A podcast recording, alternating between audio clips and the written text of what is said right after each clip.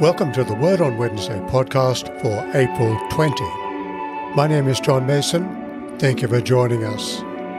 The story is told of an Easter dawn in a Russian prison camp in the days of the USSR. A voice called out, "Christ is risen!" And despite the command for silence, a chorus of voices responded, "He is risen indeed!" The events of the first Easter day awakened the world to the dawning of a new era, and with it the assurance that there is more to life than our experiences now. In our troubled, conflicted and war-ravaged world, how encouraging this is. The resurrection of Jesus reveals that death need not be the end, but the door to a life in all of its fullness and joy. Now you may dismiss the resurrection as fake news because it conflicts with the natural laws, the regularities scientists observe about the operation of the universe. However, such laws don't prevent the Creator God from intervening and overruling whenever He chooses, bringing about an event that we speak of as a miracle. Luke chapter 24, verses 1 through 14. But on the first day of the week at early dawn, they went to the tomb, taking the spices they had prepared. And they found the stone rolled away from the tomb. But when they went in, they did not find the body of the Lord Jesus. While they were perplexed about this, behold, two men stood by them in dazzling apparel. And as they were frightened and bowed their faces to the ground, the men said to them, "Why do you seek the living among the dead?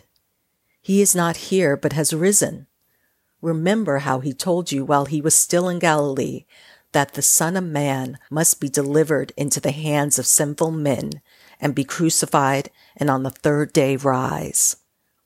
And they remembered his words, and returning from the tomb, they told all of these things to the 11 and to all the rest. Now it was Mary Magdalene and Joanna and Mary the mother of James and the other women with them who had told these things to the apostles. But these words seemed to them an idle tale, and they did not believe them. But Peter rose and ran to the tomb. Stooping and looking in, he saw the linen cloths by themselves, and he went home marveling at what had happened. That very day, two of them were going to a village called Emmaus, about 7 miles from Jerusalem, and they were talking with each other about all the things that had happened.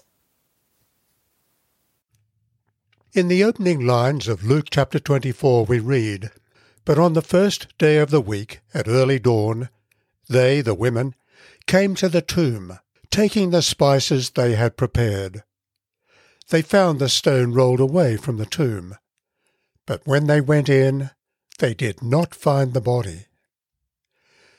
There would have been no joy in the hearts of those women in that early morning.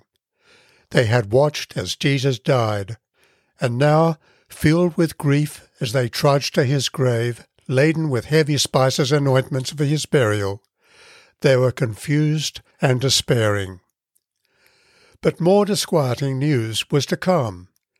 When they arrived at the grave, they found the massive stone that had closed the grave entrance had been rolled away. What could have happened? Was it thieves? Was it some underhand action on the part of the authorities? They were totally out of their depth. And while they were perplexed about this, suddenly two men in dazzling clothes stood beside them. And as they were terrified and bowed their faces to the ground, the men said to them, "Why do you look for the living among the dead? He is not here, but has risen." "If you want to find Jesus, you've come to the wrong place," they were saying. "Remember how he told you while he was with you in Galilee, the Son of Man must be delivered into the hands of sinful men and be crucified, and on the third day rise again." The angels themselves could have explained the empty tomb, but instead they focused on the weight and the authority of Jesus' own words. "Remember what he told you," they said. This is so important. The Gospel writers want us to hear Jesus' explanation of what he did and why. he had spoken of the events that had now come to pass. He had already explained why it had to happen, and with this reminder the women remembered. It's easy for us today to forget Jesus' words when we learn troubling news. We forget that Jesus not only predicted his death and resurrection, as well as the fall of Jerusalem that occurred in 70 AD, but he also spoke of earthquakes, conflicts and wars that would occur before his return. As Paul the Apostle in his letter to the Romans chapter 8 writes, "We know that the whole of creation has been groaning in labour pains until now, and not only creation, but we ourselves, who have the first fruits of the Spirit, groan inwardly while we wait for adoption, the redemption of our bodies. For in hope we are saved.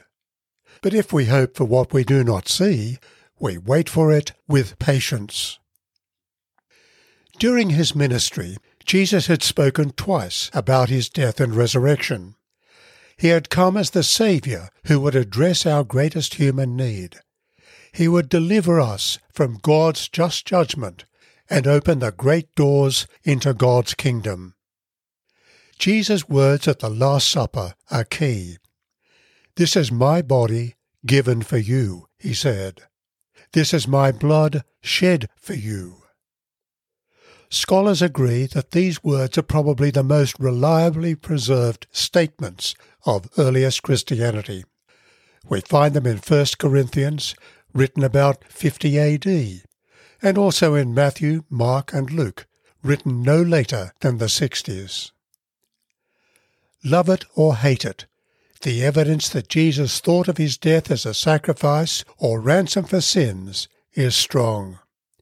In fact, when we read Luke as a whole, we see that his emphasis on Jesus' death is so strong, we begin to understand that the crucifixion is about God's justice and love. It was why Jesus came. Love and justice both matter to God. To say, as some do, that Jesus' death was some kind of cosmic child abuse is to forget that the New Testament insists that he was not coerced into dying at Calvary. Jesus laid down his life voluntarily. In John chapter 10 verse 18 we read Jesus' words, "No one takes my life from me, but I lay it down of my own accord." The New Testament is clear. In the case of men and women, God is the wronged party. Yet in his love he chose to enter the world in person and bear the punishment that we, the wrongdoers, deserve. He, the judge, has paid the fine owed to him by us. Jesus' resurrection confirms for us the truth and the trustworthiness of what he has done. The women who went to the tomb did remember Jesus' words, and what a difference it made. They didn't stay at the tomb. Suddenly energized with new vitality and joy, they rushed off to tell their friends the breaking news. Who doesn't want to share good news? And Dr. Luke, that very careful historian, wants us to know that even though the first witnesses to the empty tomb were women, their witness is true. It's one of the reasons he identifies them by name: Mary Magdalene, Joanna, Mary the mother of James. They were perfectly sane and sensible people of integrity. In fact, Luke implies, if you want to find out for yourself, go and talk to them. How important remembering is for us. How often we forget the words of Scripture. In good times we forget because things are going well. But we also forget God's words of comfort and assurance when life gets tough, in times of drought and flood, injustice and war. Or you may be single, longing for a partner.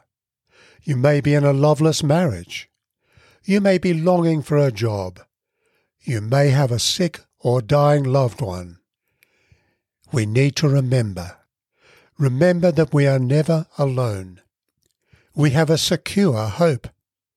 Through his death and resurrection, Jesus is the pioneer who leads us into life in a new era, in all its fullness and joy. So let me pray. Almighty God, you have conquered death through your dearly beloved Son, Jesus Christ, and opened to us the gate of everlasting life. Grant us by your grace to set our mind on things that are above, so that by your continual help our whole life may be transformed. Through Jesus Christ our Lord, who is alive and reigns with you in the Holy Spirit in everlasting glory. Amen.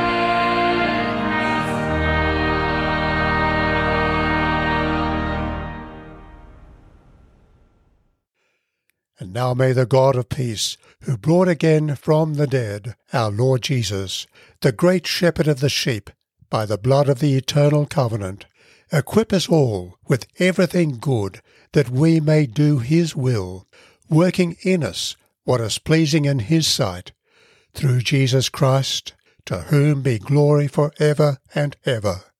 Amen. People involved in today's podcast are John Mason, speaker and writer, and April Marks, a member of Christ Church Presbyterian San Francisco.